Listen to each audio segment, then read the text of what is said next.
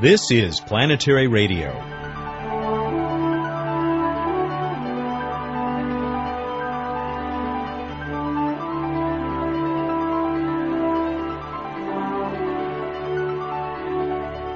Last week, it was Galileo the man. This week, it's Galileo, the incredibly successful spacecraft, and the woman who serves as its last boss. Hi, everyone. I'm Matt Kaplan. Planetary scientist Claudia Alexander joins us for a visit to Jupiter. Later, Bruce Betts will have a space trivia contest that will make a deep impact on you, and something else. Here's a brief visit with Emily to get us started, or maybe I should say a fast visit. Hi, I'm Emily Lakdawalla with questions and answers. A listener asked, if we were to design a robotic interstellar mission to travel to the nearest star system, what's the shortest time in which such a mission could be accomplished using current propulsion technology? The nearest star system is Alpha Centauri, about four and a half light years or four trillion kilometers away. Engineers have estimated that currently available electrical thrusters powered by large nuclear electric power plants might be able to get robotic spacecraft up to a speed of 150 kilometers per second, or only one two thousandth of the speed of light. At that speed, it would take almost 9,000 years to reach the nearest star system. The fastest speed that any spacecraft has actually achieved is much slower. The Voyager 1 spacecraft, the fastest man-made object ever, travels at only 30 kilometers per second. At that rate, a spacecraft would take over 40,000 years to get to Alpha Centauri so we can't currently launch a mission to another star that would arrive in a reasonable amount of time. Is there any hope for interstellar missions? Stay tuned to Planetary Radio to find out.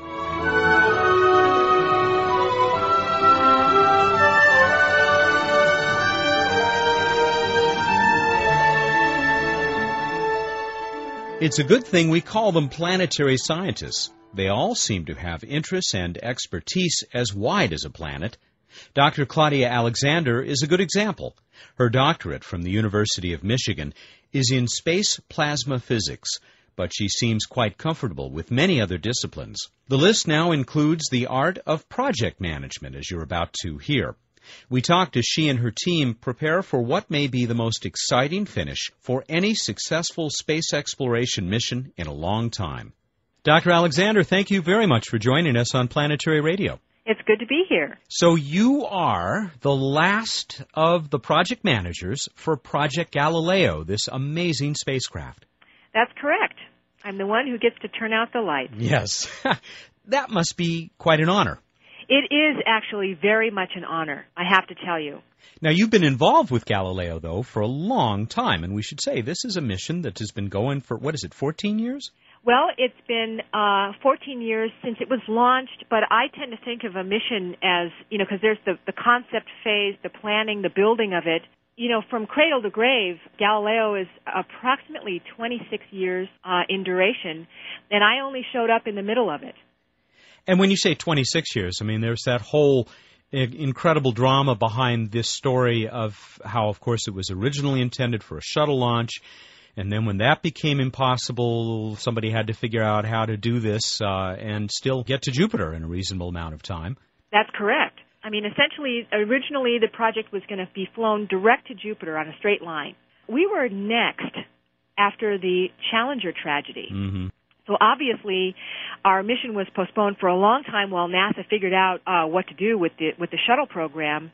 And then when we did finally resume operations, it was clear that we were not going to be able to get the lift out of the out of the shuttle that we were expecting. And so they had to devise a new trajectory that ended up being sort of this big spiral pattern, uh, going by Venus, then Earth, then Earth again, in order to get out to Jupiter, and that just lengthened the mission to make it seem like it, we would never get there.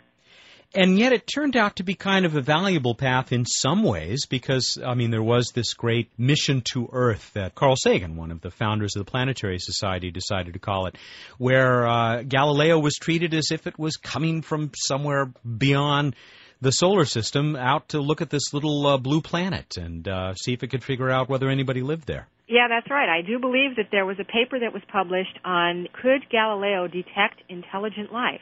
Hmm. I think the answer was yes. And I think you had responsibility, or have maybe still have responsibility, for a couple of instruments on the spacecraft. I originally started representing the infrared instrument, the NIMS instrument, as what they call an instrument rep, somebody who works for the instrument and works for the project at the same time. Hmm. Uh, and then I decided to go back to school, took some time off, went back to school, came back, and got my old job back basically, and uh, got a chance to work on. Then they switched me over to two plasma instruments, and the joke was that they needed all that time to reprogram me, you know. um, and then as the staff, as the mission got extended and the staff shrank, I ended up having to take on two other instruments. Uh, so at one t- point in time, I was representing four instruments. Wow. You, according to your bio, turned down a Fulbright so I that you could work on Galileo. Um, and I, for a long time, wondered if that wasn't the biggest mistake of my life. How do you feel now? No, now I feel like it was that was the right move. Um, It certainly has been a wonderful thing to be part of both the Rosetta project and the Galileo project, and I think the turning point in my uh, in my uh, understanding of what a great move it was when when we started getting the first data back from Galileo. And that data, which there are reams and reams of, to say nothing of hundreds of incredible photographs, uh, images, really assured this mission's place as one of the most successful of all time.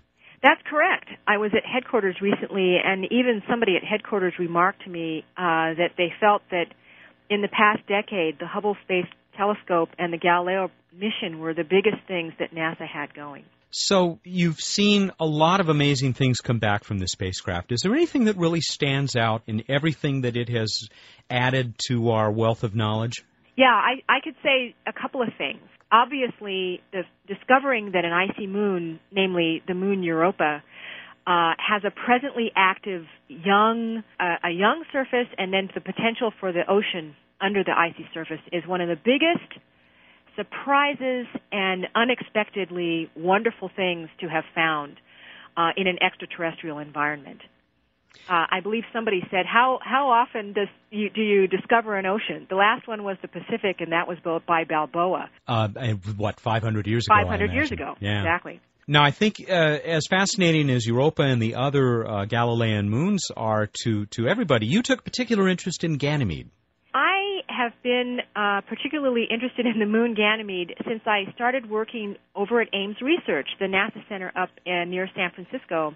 Right out of high school, I got a job there and I started working on Ganymede. And I have to tell you that I had some pretty firmly established preconceived notions that were completely blown out of the water Well, you by and a lot Galileo. of you and a lot of other people, right? Me- yes, I, I, I am thankful that I'm not alone. Uh, but yeah, I think that's been one of the things, just like Galileo the man, kind of really shook people up and changed their fundamental notions. I really think that Galileo, the spacecraft, was aptly named because it ended up doing that kind of thing, um, collecting the kind of data that showed us just how wrong we were. How much more is there? This is a silly uh, question to ask a scientist, of course, a leading question. How much more is there to learn? I mean, certainly, as successful as Galileo was, has it left us with more questions than answers? I would certainly say so. And I think it's a fitting tribute to the success of the spacecraft that now you know the answer to that, but now you got so much more that you'd like to know. Um, it's compelling us to have some follow-on missions to answer some of these questions. But I think that in general, you're at your question of how much, you know, do we, how do we know when we've when we've learned everything? You know, I, I really think that um, sometimes in our egotism, I, I'm, I'm recollecting that at the end of the 19th century, there was a lot of discussion about how we learned everything, except for that little bit about the atom. There's a few details there that we don't quite understand. Uh huh. And of course, those few details turn out to be, you know, quantum mechanics and opening up a whole new uh, area, way of thinking about the universe. Mm-hmm. And likewise, at the close of the 20th century, there were books written about the end of science. The end of we science, know yes. everything. So I, I really think that it's only human um, egotism to think that, well, of course, a single mission is going to give us all the answers. There's a lot more that we will uh, need to talk about when we come back from a break. You mentioned the Rosetta mission, which you are the project scientist for, but there is also uh, quite immediately, uh, as this program is heard less than a week away, I think, this uh, rather spectacular finish to the Galileo mission. And I hope, if you're willing, we can talk a little bit about that. Absolutely. Our guest on Planetary Radio is Dr. Claudia Alexander. She is the project manager for Galileo, the spacecraft that is uh, at the moment still orbiting Jupiter, but not for much longer. Stay with us. This is Buzz Aldrin. When I walked on the moon, I knew it was just the beginning of humankind's great adventure in the solar system. That's why I'm a member of the Planetary Society, the world's largest space interest group. The Planetary Society is helping to explore Mars. We're tracking near Earth asteroids and comets we sponsor the search for life on other worlds, and we're building the first ever solar sail. You can learn about these adventures and exciting new discoveries from space exploration in the Planetary Report.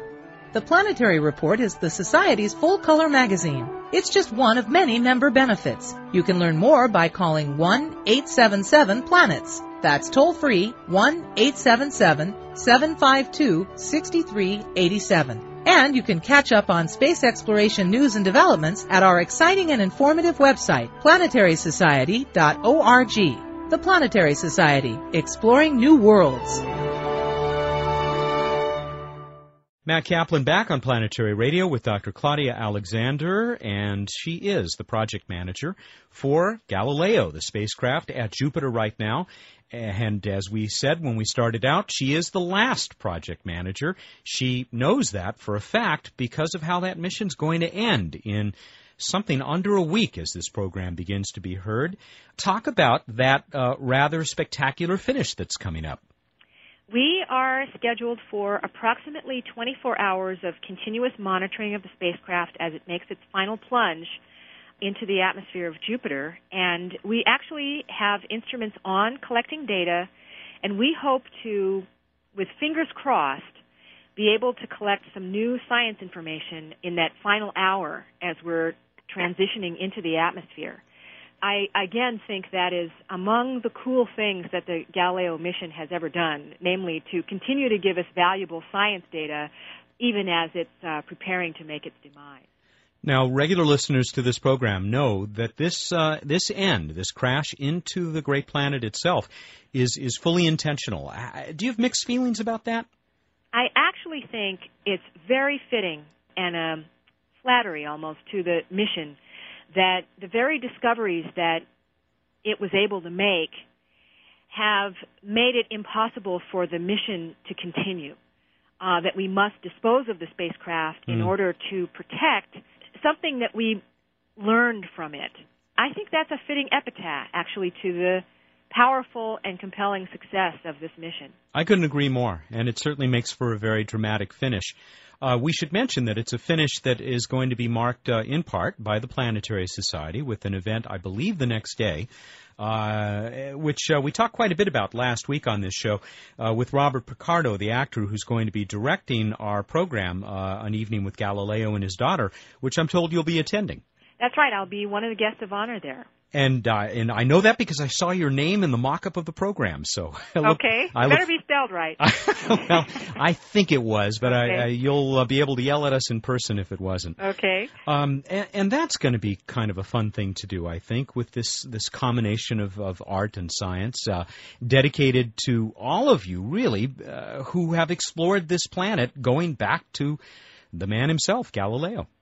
Yeah, I, I think I, I don't know why, but for some reason, over the mission, uh, the years that I've worked on the mission, I've often thought about Galileo the man and the similarities with this mission and how aptly named it, named it has been. I, I certainly think that it, it is absolutely fair for all of you who've been involved in this mission to draw a direct line back to that man, uh, and so it, I think it makes for, a, an, a, in another way, a very great way for this mission to come to an end.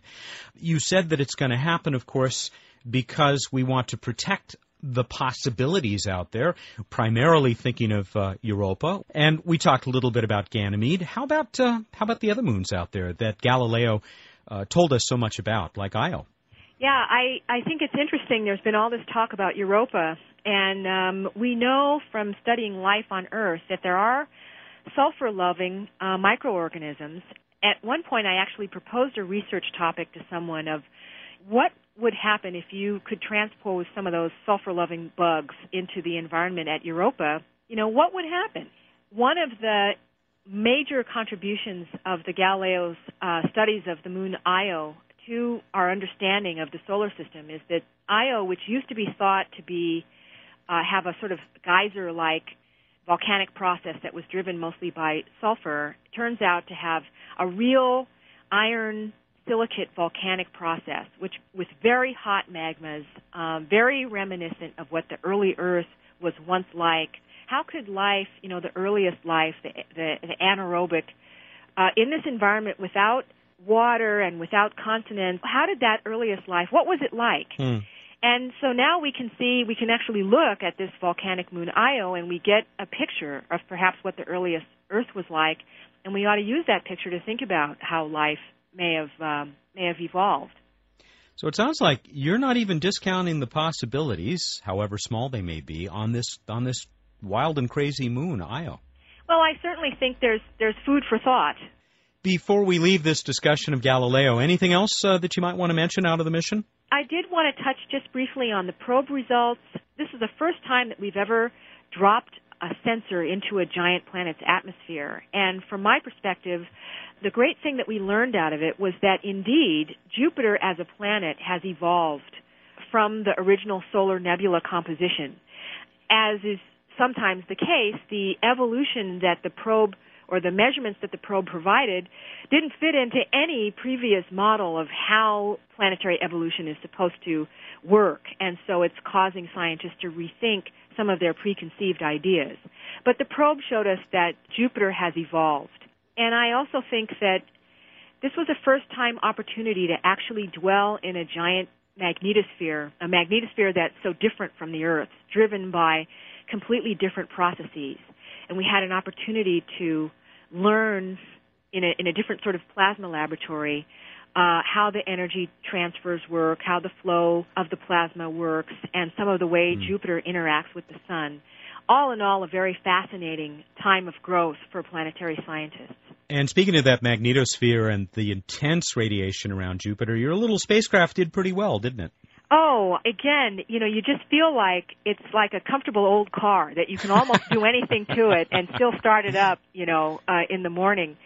We in back in November last year when we passed by the moon Amalthea, we did we asked it for a lot. Okay, we flew it into the most intense radiation environment there is and it came out with damage and with a lot of data stuck on that tape recorder and we um with a little ingenuity okay, with a lot of ingenuity, uh, the engineers were able to do a thing which has never been done before, which is to anneal some parts uh, in space and re-enable the tape recorder to return to its original functionality, and then we returned all that data. Yet another one of uh, the miracles that occurred on the Galileo project. Yeah, another one of those JPL fix it at a distance miracles yeah. too. We, with only a couple of minutes left, we've got a couple of the things we got to talk about. We have to give you at least a minute to tell us about Rosetta, for which you are a project ah. scientist. Yes, um, we are scheduled to launch in February of 2004, February 26th and you may or may not know that Rosetta was uh, the launch was delayed from last year because the Ariane rocket was not uh, deemed to be ready. Mm-hmm. So we are changed targets from Comet Wirtanen, which is a very small target, to Comet Churyumov-Gerasimenko, or CG for short, which is a very big big comet. Mm-hmm. So um, we're looking forward to that.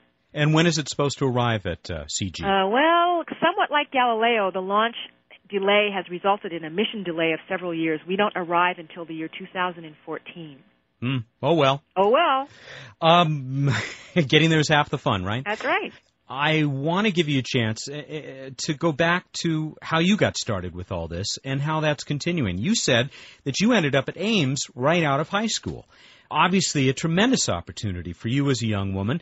You've stayed very much involved in this kind of work, encouraging and providing opportunities to other young people. Yes, I think that I started doing that at a very early age. And my view is that any ordinary person can be a scientist. It's not really mysterious. But some of our teachers uh, tend to make it seem harder than it is.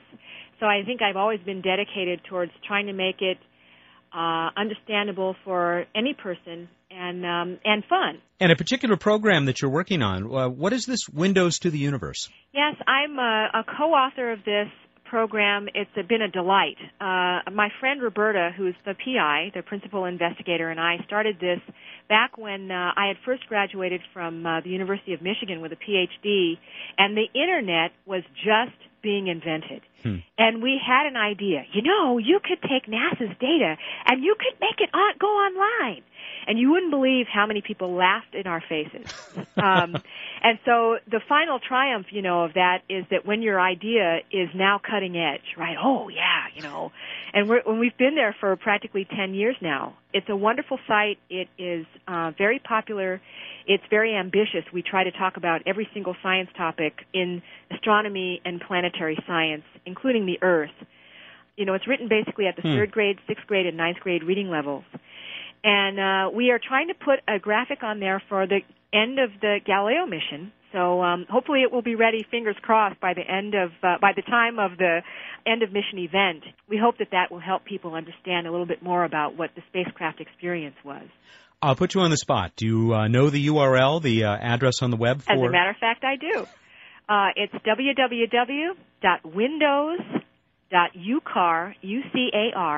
www.windows.ucar.edu. And we will also put that uh, where we always put the links to websites that are relevant to the week's show uh, pla- on the Planetary Radio page for the current program at planetary.org, where we will also put some other information about you, uh, Dr. Claudia Alexander, and uh, the Galileo Project. Great. We are out of time. I uh, look forward to having you back on to talk about Rosetta and lots of other things. Sure look forward to seeing you at uh, the Pasadena Playhouse on the 22nd.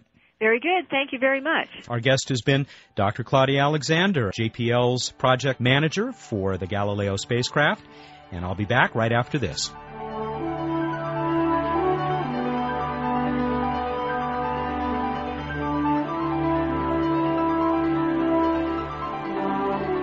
I'm Emily Lakdawalla, back with Q&A. Can we even dream of interstellar space missions? Yes, there is hope. Experiments are now being performed that could lead to the first feasible mechanism for visiting other stars on reasonable timescales. High-powered lasers could be used to push tiny robotic spacecraft equipped with light sails. The reflection of the light off the mirror-like light sails would impart momentum to the spacecraft and could accelerate it to speeds of 1 to 5% of the speed of light. That doesn't sound very fast, but it's fast enough to reach Alpha Centauri within the lifetime of the humans who launched it. The light sail technology is currently under development. Later this year, the Planetary Society plans to launch the very first solar sail. The laser technology required to power a spacecraft to interstellar traveling speeds is not yet in place, but it's conceivable that a laser generating spacecraft could be put in orbit close to the Sun to generate the laser power required. The biggest technology challenge remaining is to develop a probe that would weigh only a few grams yet have instruments and communication systems capable of capturing images of the distant star and returning those images back to the waiting eyes on Earth. Got a question about the universe? Send it to us at planetaryradio at planetary.org. And now, here's Matt with more Planetary Radio.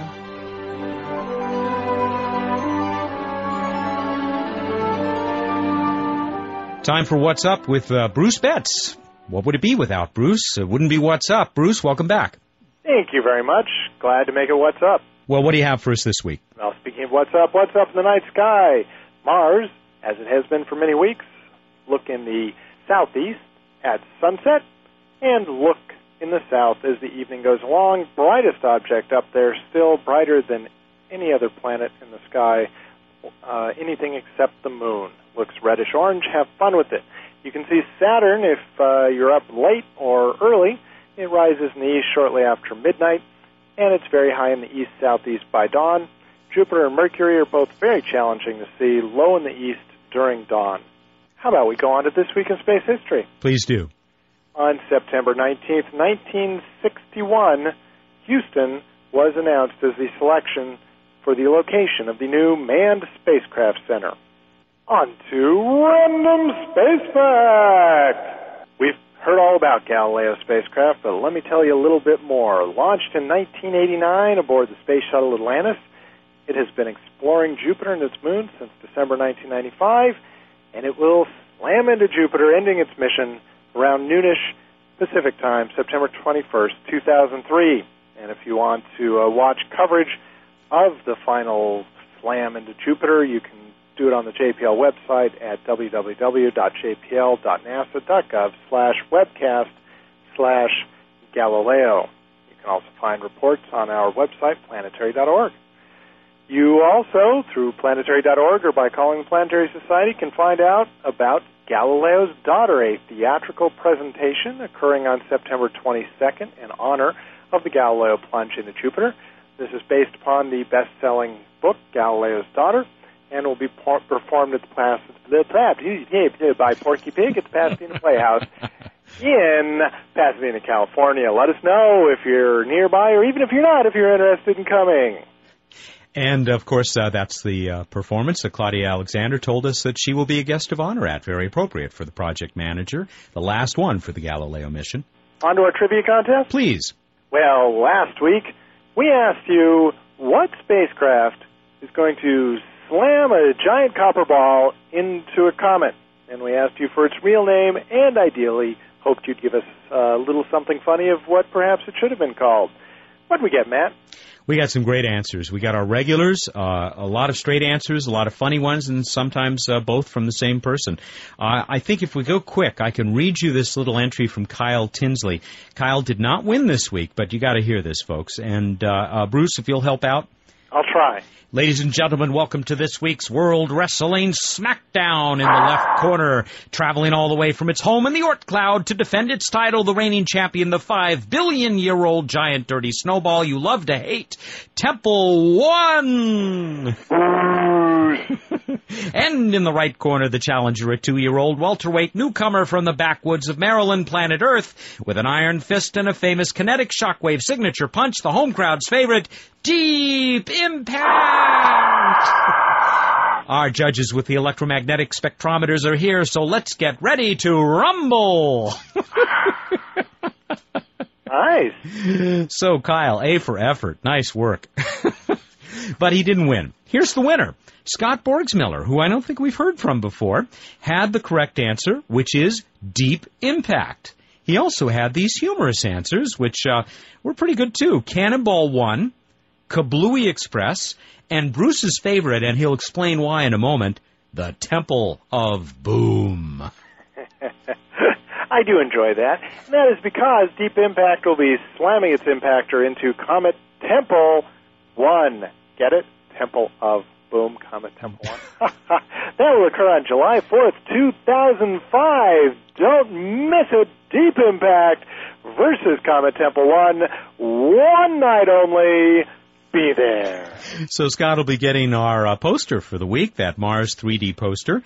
It'll be coming in the mail. Thanks for entering, Scott, and congratulations. I want to make sure people understand. They may be out there going, huh, why isn't the show over? But they almost so might be out there thinking, why slam a giant copper ball into a comet? And the reason is comets are highly modified on the outside. That's why it puts off all that gunk in their tail. So if you blast a hole in it, you can see down into the inside, which may look very different, and that's what gives us a clue into the past history of the solar system, since these are basically leftover dirty snowballs from the original formation of the solar system. Now that my education lesson is done, we move on to next week's trivia contest. Now, here it is. Listen carefully, we've got multiple parts. Where is Zamama? Where is Zamama? Where is Zamama? Zamama. The Anyway, mama. however you pronounce it, where is it? What is it? Why is it called that?